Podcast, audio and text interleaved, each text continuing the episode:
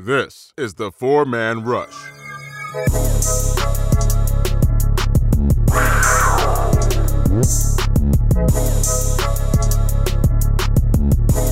What a rush. Yo, what's going on? This is Kevin Avery of the Four-Man Rush, coming to you once again for episode 6 of the upcoming 2019 NFL season. With me tonight, I have Larry Reynolds and Will Harris. They're going to be co-piloting with me as we get to the pre-draft version of the Four-Man Rush.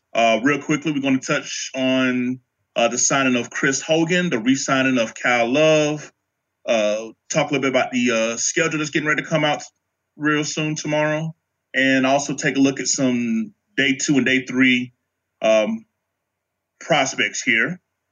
So that'll be what we'll discuss with this episode. Starting things off, Marty Hurney, again, went in the ashtray and found some change, and he was able to pull off a very quiet yet, I believe, effective free agent signing. Former New England Patriots wide receiver Chris Hogan was signed to a one-year deal just a couple of days ago. Anybody that keeps up with the NFL knows that with Chris Hogan and the New England offense, he was somebody that seemed to always be open. And that's something that we could definitely use in the Norv Turner offense that runs basically off a lot of intermediate routes and deep routes. And with his, unique speed and ability to run precise routes, I definitely think a guy like Chris Hogan can definitely add value and add a presence to the Carolina Panthers offense this upcoming 2019 season. Starting things off, Larry, when you heard about Chris Hogan being signed, what was the thoughts that came through your head? Production. He reminds me a lot like Cottry because he just takes advantage of his opportunities. He might not be the number one receiver. He might not get the ball every play, but it seems like when Tom Brady threw it to him, he caught it. Another thing that came up is I love the breakdown that you did because you showed his ability to separate. He might not pop out as an athlete, but he seems to be a very crafty receiver where he can just create a lot of separation. And when you create separation, it makes it easier for the quarterback to go through reads. So I think he'll be a good addition. I think just like, Jarius Wright, he'll fill a specific role for us, and hopefully he can make the best of his opportunities. And Will, you're someone that studies a lot of film and have a good eye of, what the abilities are of skilled players. Tell me, what was your assessment when you thought of what Chris Hogan can add to the Panthers offense? He just gives us more veteran depth at the receiver position. He's not going to come in and be the number one receiver like a lot of people want to talk about, but as a third and fourth receiver, which he's been most of his career, he's been relatively productive, giving you about 500 yards and 3-4 touchdowns a year. He's very good, reading zone coverages, finding soft spots, adjusting his route, finding ways to get open through zone. He's not the type of guy. He's not like Julian Edelman, where Julian Edelman, if you try to press him, he's such a precise route runner that he'll lose you when you try to play man press against him. Hogan's not that guy. He's going to struggle a bit versus press. But as a third, fourth receiver, running the routes against zone coverage, finding soft spots, he'll find ways to get open and give you that target to, consistently move the sticks. So I just think that's something that he'll add to the offense, another weapon, and we got a nice little receiver roster building now. Yeah, one thing I like about the move is that, the additional Chris Hogan, we run a lot of 11 personnel. And for those of you that, not for me, with 11 personnel, what it means is that the Panthers come out with one running back, one tight end, and 3 route receivers. This formation has pretty much been a staple of the Panthers offense for some time now, and definitely Norv Turner featured it a lot in 2018 with his first season.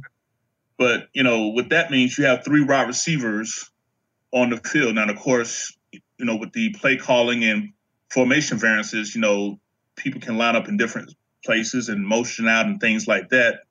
But when you have, 3 wide receiver personnel that's used the majority of the game. You know, you're going to need fresh bodies and fresh legs to come in and still execute. And I think a guy like Chris Hogan provides us with, as you fellas mentioned, precise route running, sure hands, the ability to get separation. And we all know that, you know, with Cam Newton, you know, seeing a receiver get separate allows him to feel a lot more confident with his passes than when the receiver is more tightly covered. So I can see Chris Hogan having that similar impact that Jarius Wright just had on us last year.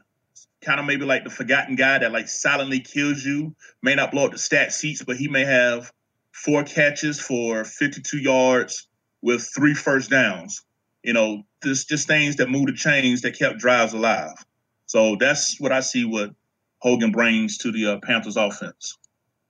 By the way, Kev, you have any idea? You know, because I know everybody act like we don't have no money, but, well, you know anything about his contract? I think he's getting about like a $1.7 million with like incentives to earn up to $2 million. So it's a pretty good contract. So, I mean, it's not going to, you know, blow our cap space or anything.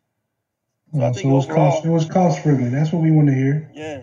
Yeah, but, you know, I mean, right now, you know, it's all we're giving them is an opportunity. I mean, I'm looking forward to this wide receiver competition we got going on with, you know, Torrey Smith, Jarius Wright, Chris Hogan, and then the new guy, you know, Rashad Ross, all fighting for those last, you know, few spots to fill out the depth chart. So, I mean, that should be interesting. Hey, Will, do you see any of these guys as far as veterans go? Like, you know, Torrey Smith, Hogan, Wright, do you see any of them not making the team? Maybe getting beat out by one of these young guys?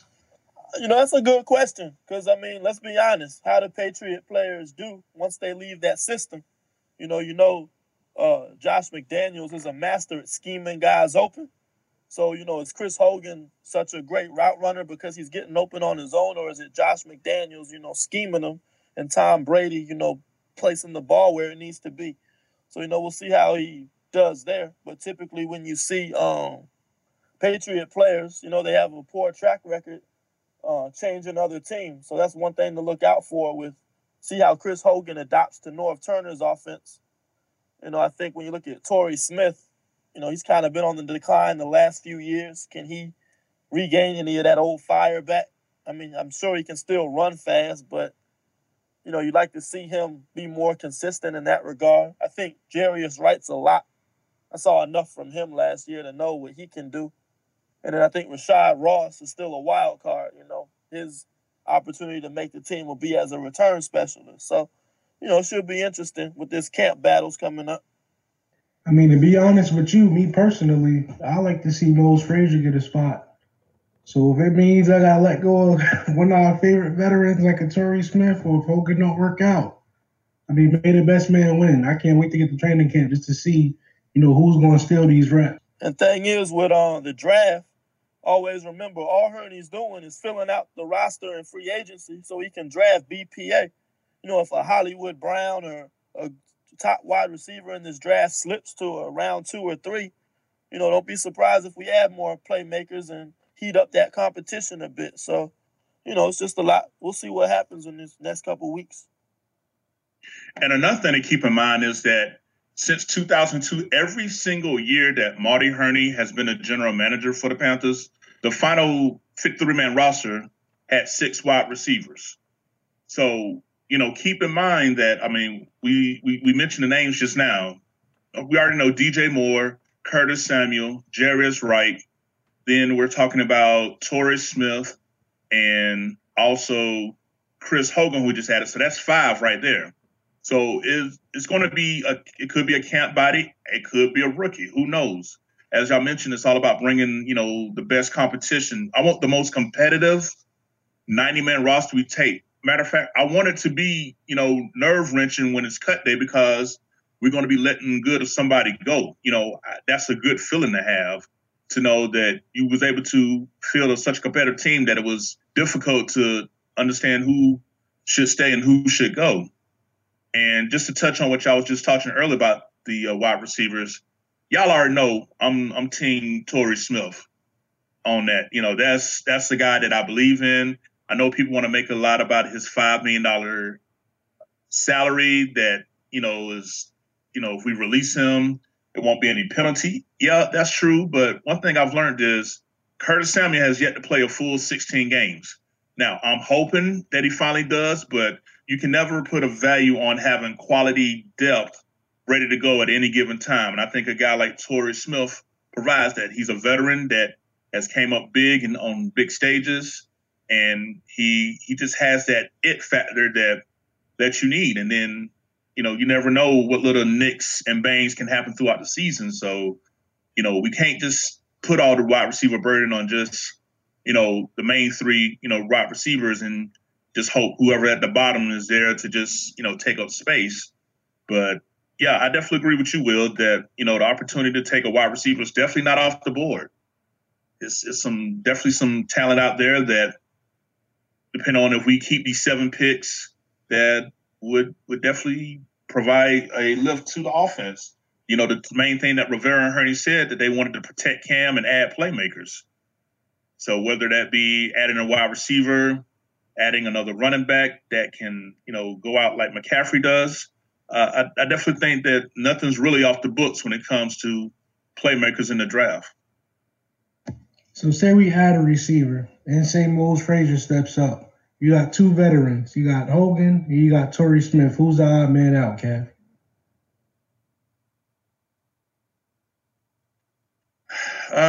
Let's see. God, that's a tough one. And I know it's premature because we haven't got to camp yet. I get it. But, you know, based on body of work, based on film that you watched, you got to pick between one of these 2 veterans. Who are you going with? So if I had to pick between Hogan and Smith? Yeah, Hogan and Smith. Current, recent body of work, I would have to say Chris Hogan. And that hurts me to say because I just said I was Team Torrey. But, you know, even though Hogan had some issues with injuries last year a little bit and wasn't as productive as he's been, you know, his first couple of seasons with New England. But that's a guy that, you know, I've always seen the highlights that just seem to have found a way to get open. But if I had to be honest and just go by a recent body of work, I would definitely give the edge to Hogan. Now, with Cam not being able to throw the deep ball last year, I think that negated a lot of the effectiveness what Torrey Smith has to offer. You know, I've always thrown this stat around in the Panthers groups last year in 2018. You know, Torrey Smith with routes that ran over 15 yards, he was open 62% of the time with his average yard of separation about 2.7 yards. So the man is getting open and he's burning his guy. Cam just didn't have the ability to be able to hit him deep. So that's why I still hold that there's some value with Torrey Smith. But to answer your question, recent body work, I would have to get an edge to Chris Hogan. I don't think it's that clear cut, though, because Chris Hogan playing in that Josh McDaniels system with Tom Brady. So I think he needs to show that he's not a product of, I mean, yeah, he did produce in Buffalo. I'll give you that. But, you know, Patriot players have a history of going to other teams and just not being the same. You know, how would Torrey Smith do in that Josh McDaniels, Tom Brady system? So I don't think it's as clear-cut and dry just by looking at Hogan's production versus Torrey's declining production over the past couple of years. I think, you know, that Patriot system is something you really got to consider. Okay, but I'm asking you for a cut and dry answer on this one, Will. Like I said, it's early, it's premature, but you know, you standing there trying to pick your 53. You got to let go of a veteran. Who are you keeping? Is it good? Like just right now, are you keeping Torrey or are you keeping Hogan? I'm going with Torrey. I think Hogan's role with the team is an overlap of what Jarius Wright can do. Got you. So the reason I would probably take Hogan is not because Torrey's not a good football player. I think Torrey might actually be a better football player. I'm just thinking about fit. I feel like Torrey Smith has a similar skill set to guys like, you know, DJ and Curtis as far as being able to stretch the field. I remember Cam had a ball thrown at Philly Brown during our Super Bowl year just because he was able to separate. I think that makes Cam's job a lot easier. And that stat that Kevin showed on our page, the separation, that is what is most valuable to me out of Hogan. I think that he might be able to do that better than most of us. Like you said, it might be a system thing. Who knows? But if you're just talking about straight tape, you know, straight production, straight body of work, I'm choosing Hogan just because I know he can separate like no other. But we're not going to stay on this too long. We got other free agents to talk about too, right, that we brought in? Yeah, you're definitely right. Real quick, because I had pulled this up. And don't get me wrong, Josh McDaniels is definitely the top of the chain as far as offense coordinators. But Advil North, hey, I love to see what he can do with a guy like Hogan. So I definitely don't think that as far as offensive game planning and strategy, I don't think there's really will be a drop-off, if any, going from a Josh McDaniel to a Norv Turner. Now, that's just me.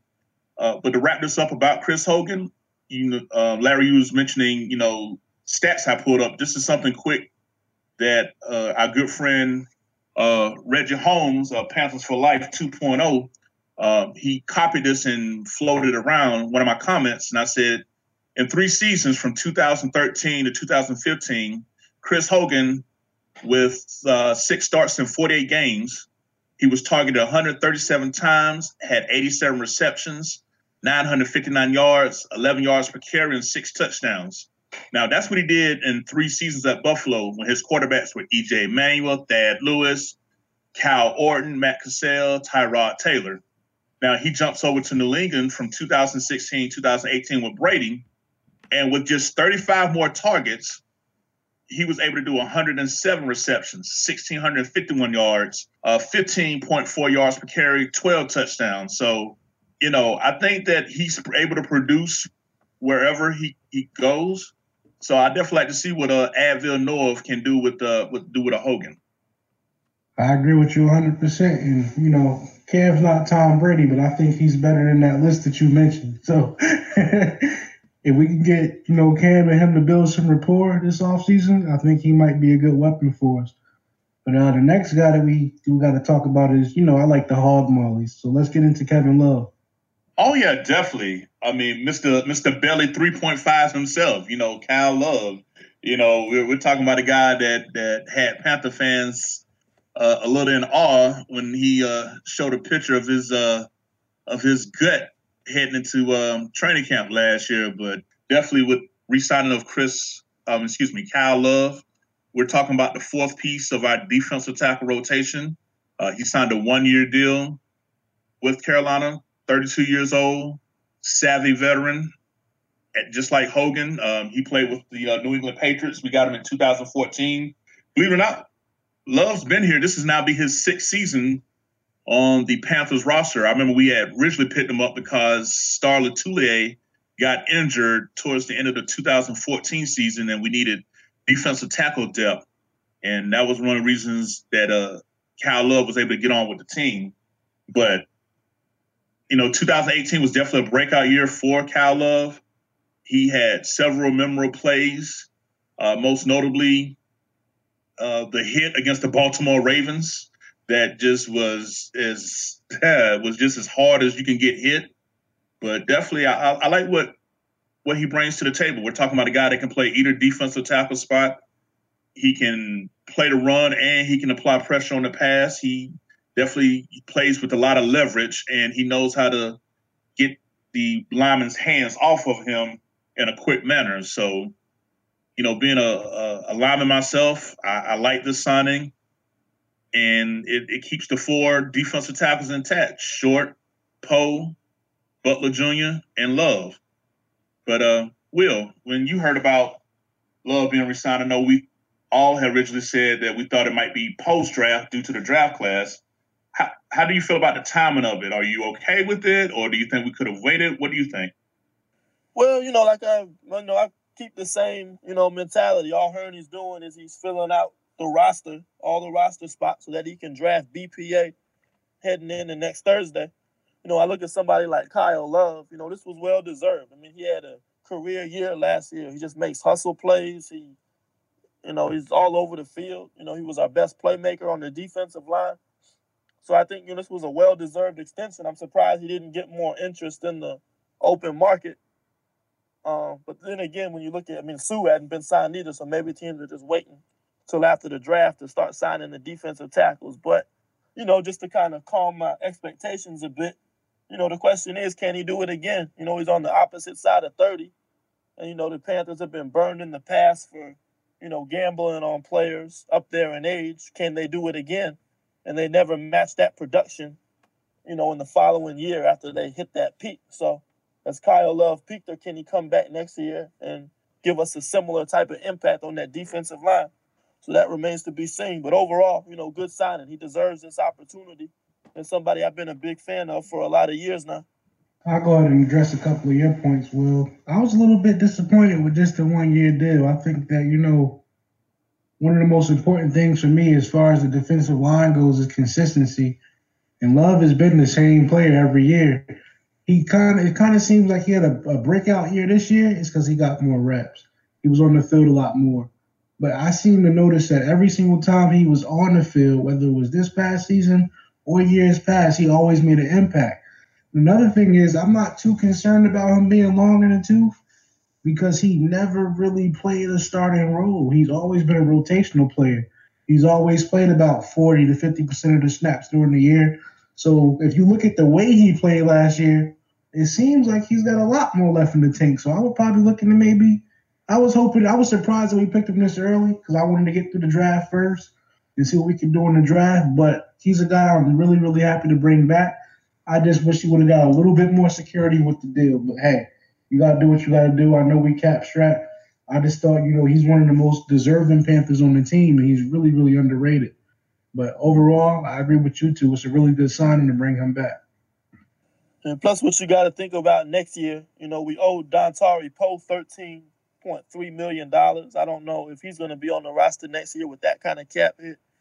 Vernon Butler, free agent next year. Kyle Love only signed a one-year deal. So the only interior D lineman we got under contract heading into next season is Kawan Short. And you look at the defense. Now look at the defensive end position. Mario Addison, free agent next season. Obata, one-year deal. Cox, one-year deal. So the only defensive lineman we have on the roster, or Irvin, one-year deal. So the only defensive end we got on the roster next year is Marquise Haynes. So our defensive line is going to be gutted after this season. So I definitely think, you know, a full-blown defensive lineman draft is definitely possible. I agree with you 100%. Any other thoughts, Karen? Y'all pretty much was picking my brain about looking at the future of the entire defense line, not just defensive tackle.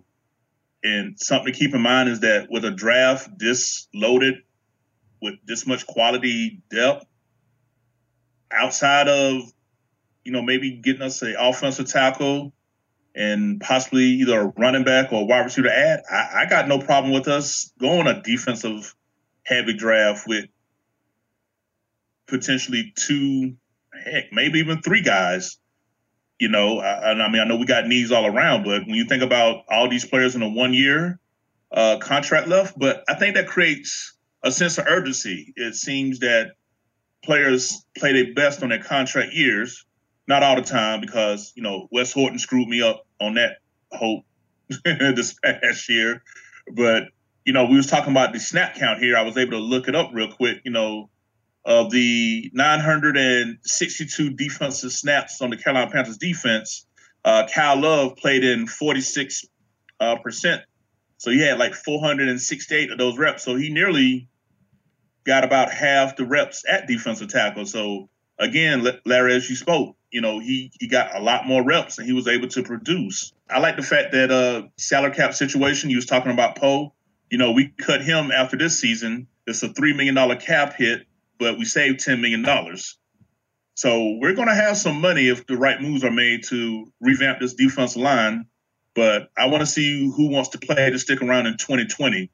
So definitely something to keep an eye on is how well our defensive line, both at D-tackle and D-end, play this year, because pretty much everybody's on their last legs, per se. Just one more point to add before we move on. You know, last year we kept four interior defensive linemen. Just so y'all know, us looking at more of a hybrid look with the 3-4, that's really an extra two interior linemen that you keep per play.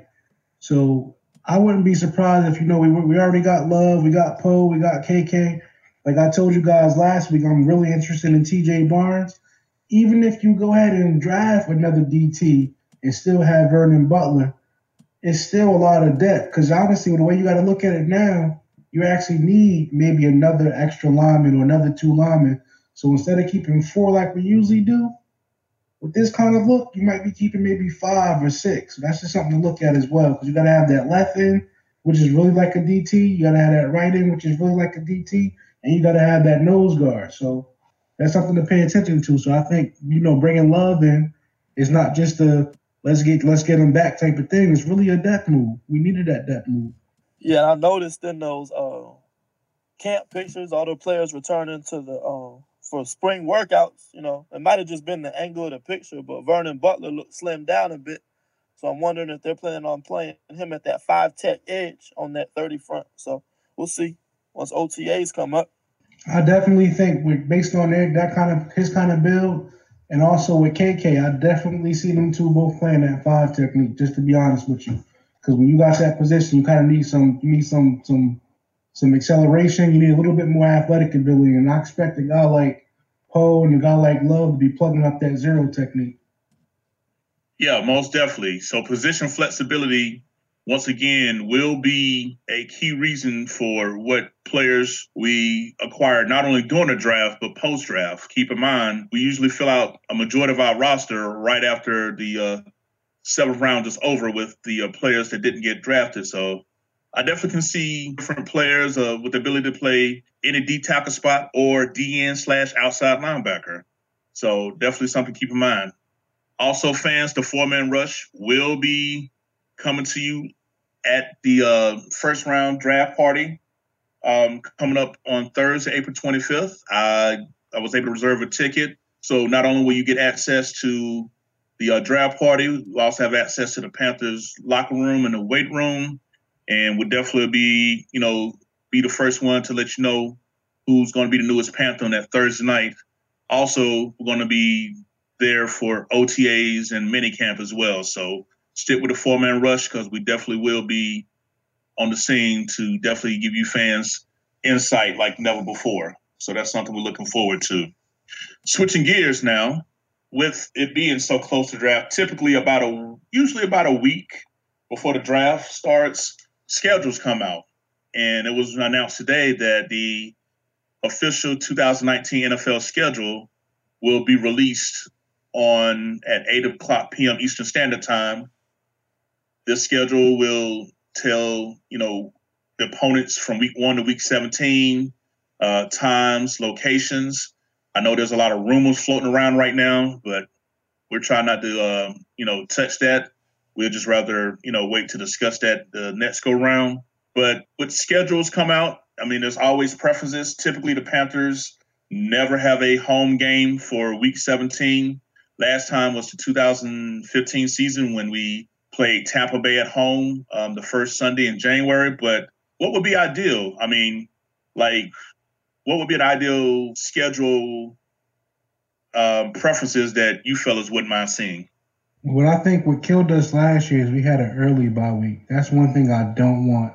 So I prefer to have a bye week, not in the middle, but closer to the end of the middle, like anywhere between, week 8 and week 12. Let's just get the hardest part of our schedule out the way. Then, when you start going to that stretch, you need a little break. That'll be a good time to get that break out the way, like around week 12, just so you can get ready for that December stretch. And another thing, I would like to play our toughest opponents early. Let's get that out the way. Like, I would rather let's go to New Orleans between week 1 and 4, just so we can get the Saints while they're not clicking on all cylinders, knock them out early in New Orleans. We can worry about playing them in December in Charlotte. So, I'd rather play the toughest opponents early before everybody, gets into the flow of how the season's going to go. That way we can have an easier home stretch, when you get to December. That's about it for me. Yeah, with me, we're going to have a younger team than we normally have in years past. So week 1, I'm hoping we get to either draw the Cardinals or the 49ers draw week 1. And I look at our schedule, what we got, the AFC South and the NFC West. Correct me if I'm wrong. So, you look at those teams there, you got physical defensive teams like Jacksonville and Tennessee. And I want to get them done with early. I don't want to, be banging them in December and being injured going into that playoff run. No, I agree with you, too. I agree. Yeah, get them out the way early. We got the Rams. That's the game I'm most looking forward to, some reason. I think, see how we hold up against Sean McVay versus Norv Turner. You know, that should be a fun game to watch. And I think, you know, I think the NFL has started doing the loading up the division games on the back end. I just hope we have more home games this go around. You know, let's get Atlanta at home week 15, 16, or 17. New Orleans at home maybe during that time. I think Tampa Bay will be much more improved this year. So we got them in. One thing to remember, we got to play them in London, I think sometime in October. So, you know, that should be hopefully that doesn't throw the team off. But luckily, again, that's early in the year. Everybody got to go through it, so I guess it's just our time to go out to London. But I wasn't saying, you know, let's play New Orleans week one. That's not a beast that I want. I kind of agree with you. Give me a San Fran or kick me at Arizona early, you know, just so we can get rolling. But I would still like to see a team like New Orleans, you know, late September, early October. Let's catch them before they get clicking on all cylinders. I'm not too worried about Atlanta. You know, we seem to be pretty competitive with them. It's like a back and forth thing. I wouldn't mind getting them early. I know we're going to see all the division opponents late. I'm just talking about that first game. Let's get the away games out the way right away. Like I kind of liked last year. We went to Atlanta week two. That was ideal for me. Let's do the same thing with New Orleans this year. So I'm just hoping that, you know, it bounces in our favor. But what you thinking, Ken?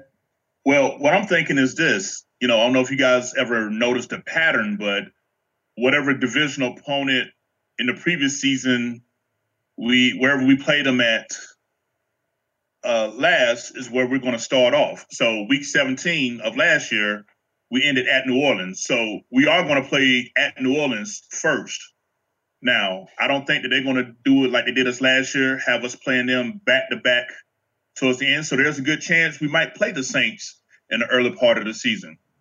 Same thing with the Bucks. You know, they came here first, and then we went down there second. So our first game against Tampa will be down in Tampa, and then they'll be coming back to Charlotte on the second go-round. The first Tampa game in London. You know what? Appreciate the correction, Will. I'm getting old. You know, 40's chasing me down. My birthday coming up. You know, my brain's slipping a little bit. Appreciate that correction. So, yeah, but good thing about that, Tampa's giving up a home game, not us. So our away game will be at London. Speaking of, y'all fellas was talking about the bye week. Also keep this in mind with the schedule.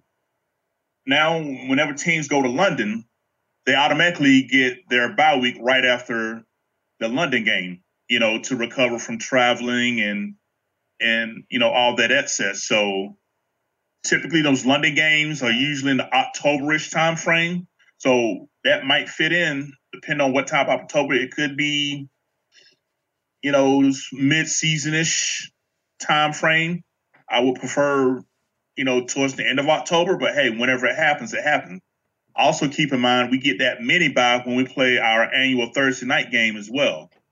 So between, you know, the bye week after London and the 10 days off after a Thursday night game, I think that it'll favor for the Panthers this year, because if you guys notice, whenever it's early one year, it's usually mid the next year, and then it's late. I don't know if y'all ever kind of like noticed the pattern. So no team consistently is always getting their bye week early. So it seems to be some sort of, you know, rotation what part of the season teams get their bye week. But, you know, I feel like whenever it is, our team will definitely be ready. And as far as my own personal preferences, yeah, I'm all aboard with you guys. You know, let's get a division opponent early, away from the house, and definitely see what our team is all about.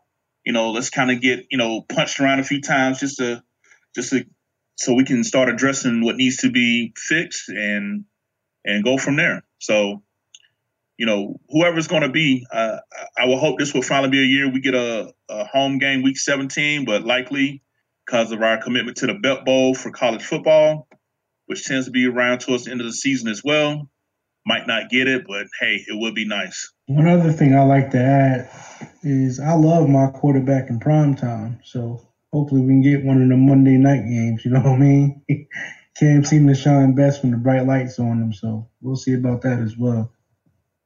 Yeah, give him a chance to redeem himself, but he can't go out like we did last Monday night. You know, that was just sad to watch with the but you know that's a rarity though. Will. You know, yeah. Cam is 3-0 against Brady.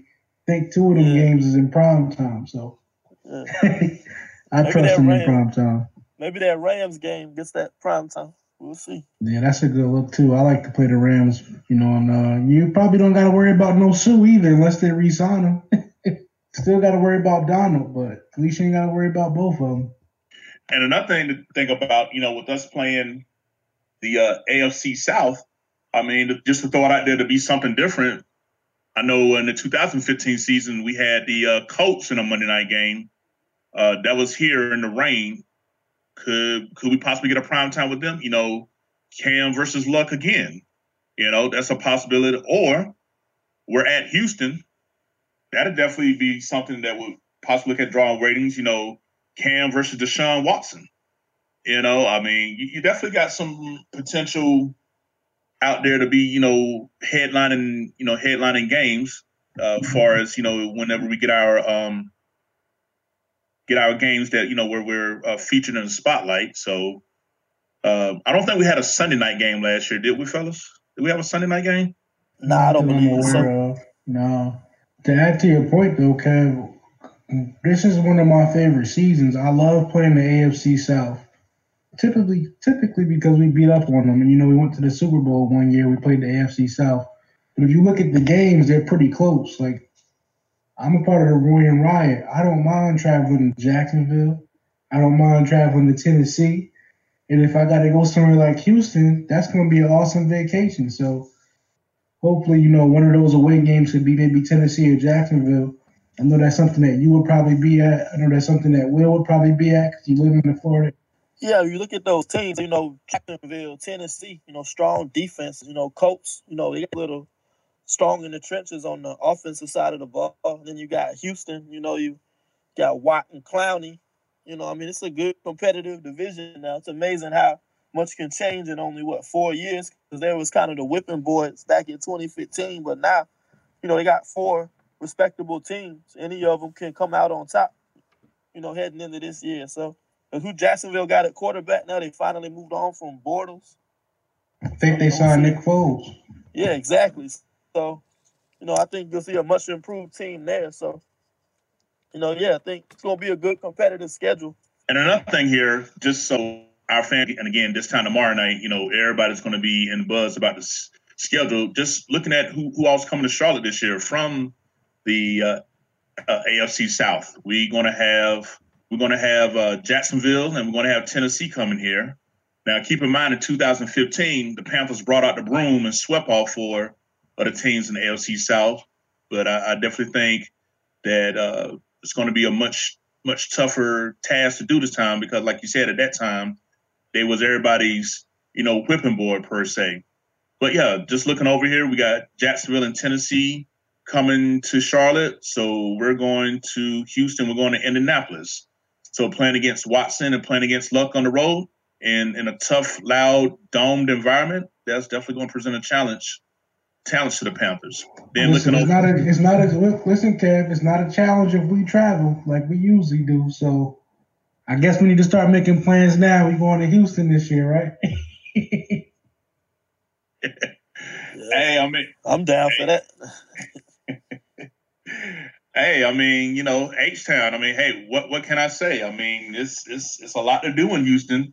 So, hey, you know, let's put this money together and let's make it happen. You know, your 4-man rush, we're definitely looking to be at as many Panther games to give you guys up-close personal experiences. As y'all know, I'm a PSL owner, so I'm there for every home game.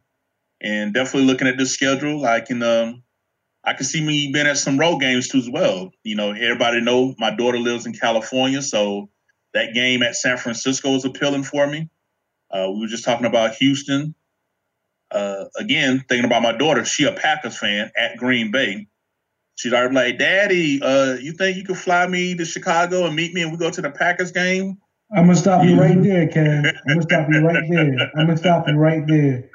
You better hope that Packers game is in September. Because if it's not in September, you're not going to want to do that. I'm telling you, bro, that Lambeau code is completely different from any other code I ever felt. And y'all know I'm from New Jersey. I went to Lambeau Field one time. I'll never go again. I don't care if it's a Super Bowl. I ain't going, bro. It's that cold. I'm serious. Yeah, I feel you. I feel you. That's why what happens this time tomorrow night with the schedule will determine a lot of conversation. But again, as far as the NFC West home games, I mean, any one of these would be prime time. You know, the LA Rams and the new highest paid quarterback in the NFL. They got his big deal yesterday, Russell Wilson, with Seattle. Both of those are home games. You know, anytime we play them, you know, that's almost like a divisional game for us. We play them so often. And then the away games is San Francisco and Arizona. The interconference game where we got the Redskins at home and we're at Green Bay. So it's definitely going to be some good venues to play at. So it's all kind of exciting possibilities. I like this. I like the schedule of opponents that we got both home and away. So definitely look forward to seeing how it play out. Yeah, we caught a break with that NFC West schedule, getting the two cupcakes on the road and the two tough games at home. So I think that's something, you know, we got to capitalize on. And hopefully we get that Rams game in December, make them come to feel that Charlotte weather in December. Oh, yeah, definitely. Yeah, we can get them out here in some of this 30-degree weather come December. I definitely like that. As we all know, you know, Coach Rivera, he got a team has historically played their best in December. So I definitely wouldn't be opposed to that at all. You know, and who knows? We haven't even mentioned it. You know, some of these games, depending on how well we play, could get flexed as well. So there's opportunities that, you know, we could get a game flexed or two, depending on how well we do. And I definitely have. We're gonna leave the could out too. We definitely getting some games flexed because you know what we about to do this year, right? We're gonna get some games flexed. They're gonna want to put us in prime time. I'm telling you, because they're gonna want to see CMC. They're gonna want to see some DJ. They're gonna want to see some Cam. We definitely gonna get some flex games this year. So don't even say they could. Just say, Panther fans, be prepared for our flex games. So make sure your schedules are open. Yeah, as long as you have your Rashawn Gordon jersey on, that's all we need, bro. You know what? I'm not going to do it on this podcast. I'm not going to knock no player. I was about to throw that fan in the dumpster, but I'm not going to do it. You try to pick on him, Kev. I'm going to leave that on you. I got yo, Rashawn Gordon going to have the best camp of his life. We're going to leave it at that. He's not going to be on the field. That's all. Man, you know how we got a guy like Savage out here by then. You know how we do every other season, right? So this is the good year. Yeah, well, I figure you got to get a customized jersey on the back. It should say contextualized data. You know what I'm saying? You got all the jokes tonight, Kev. I swear you got all the jokes. Yeah, man, I got a few jokes, but it's all good. But definitely, I definitely like what we're looking to. So moving on to the last part here. I had mentioned at the very beginning, we've been talking a lot about the draft that's coming up, and all the main college prospects, we've pretty much gone through with a fine-tooth comb so far. But as you all know, with your roster, it's the picks that you make on day 2 and day 3 that really affect your team the most, because you're looking at guys who are rotational players that you're going to depend on, and guys that's going to, you know, be able to fulfill special team roles. So definitely as far as what we're looking for in day 2 and day 3, with this draft being so deep at the positions that we're in need of, I can see some late day additions that might surprise fans, because as you all know, with the moves that Marty Hurney made, we're doing best player available. And he seems to be committed to sticking with that formula. And at this point in time, the glaring holes have really been limited.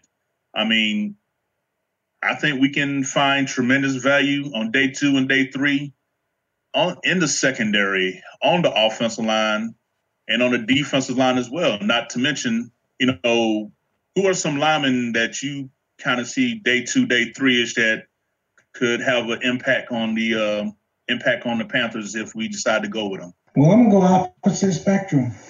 I want us to take our D lineman and O lineman early. I like the guys at the top of the list. So, you know, I hope to get like a Dexter Lawrence in round 2, even though is that considered a day 2 pick, a Dexter Lawrence? So if that's considered a day 2 pick, you know, I guess that's somebody I would like. But honestly, you know, I expect us to address the trenches rounds 1 through 3. So when you talk about the day two and day three picks, I'm thinking later rounds, like 4th through 7th. Because I know Greedy Williams was my favorite player in this draft, we haven't visited with him.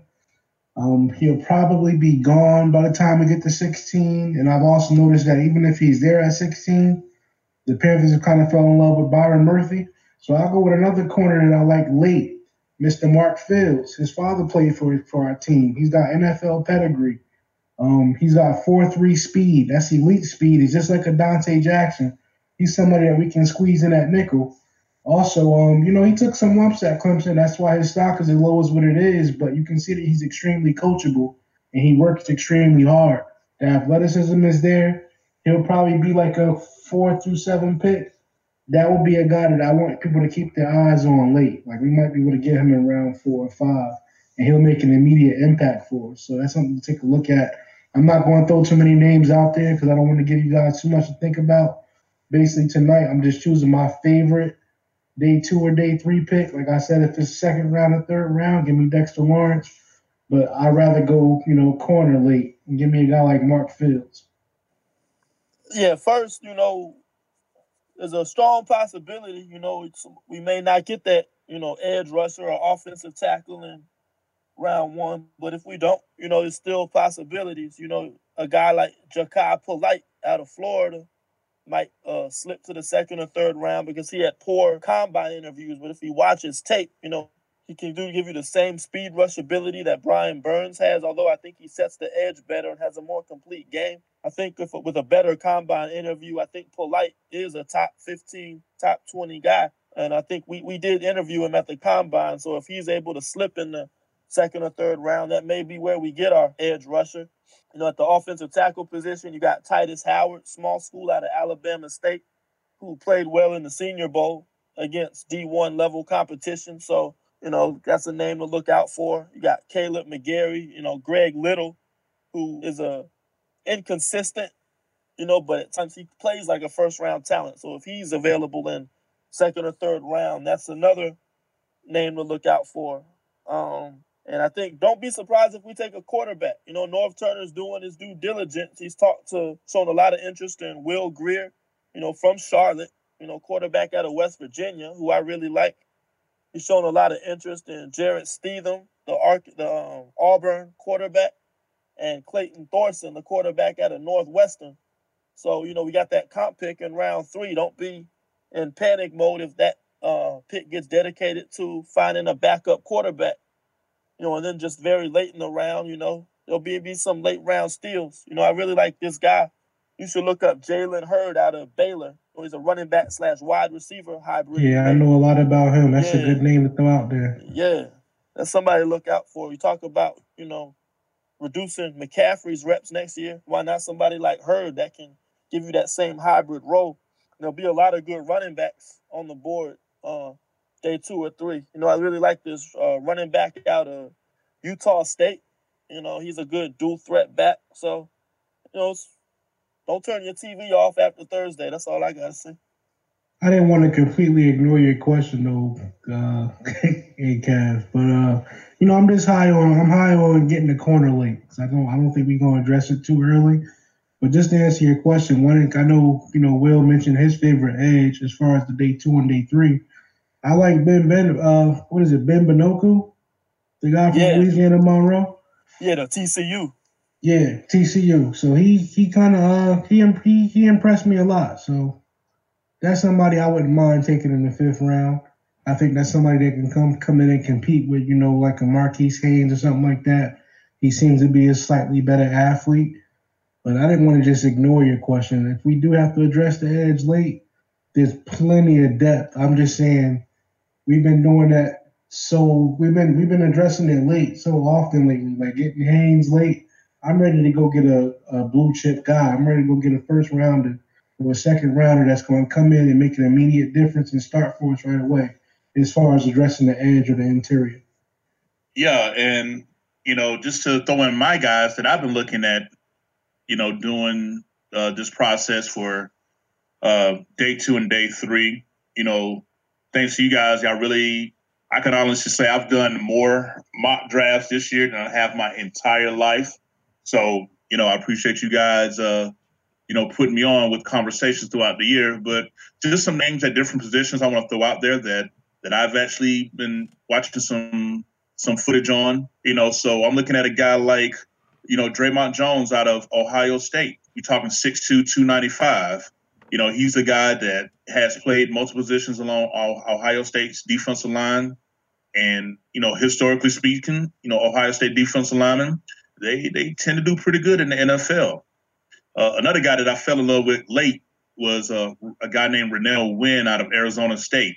Talking 6'4", 295. I mean, this guy is – all I see is disruption. I mean, I seen film of him knocking over two linemen on a pull-and play to take the running back down for a 3-yard loss. I'm like, now, see, that's the type of stuff, you know, I think would definitely be a benefit to us.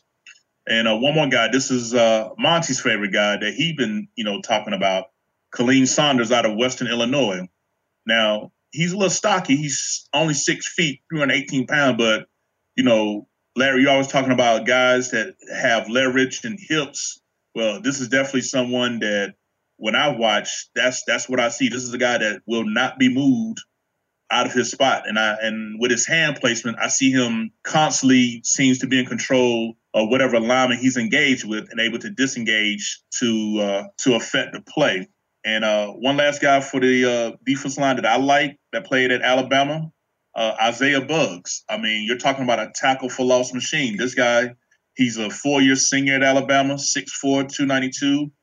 These are just, you know, some of the guys that I've noticed that would definitely add some benefit here. I like that name that you brought up first, Draymond Jones.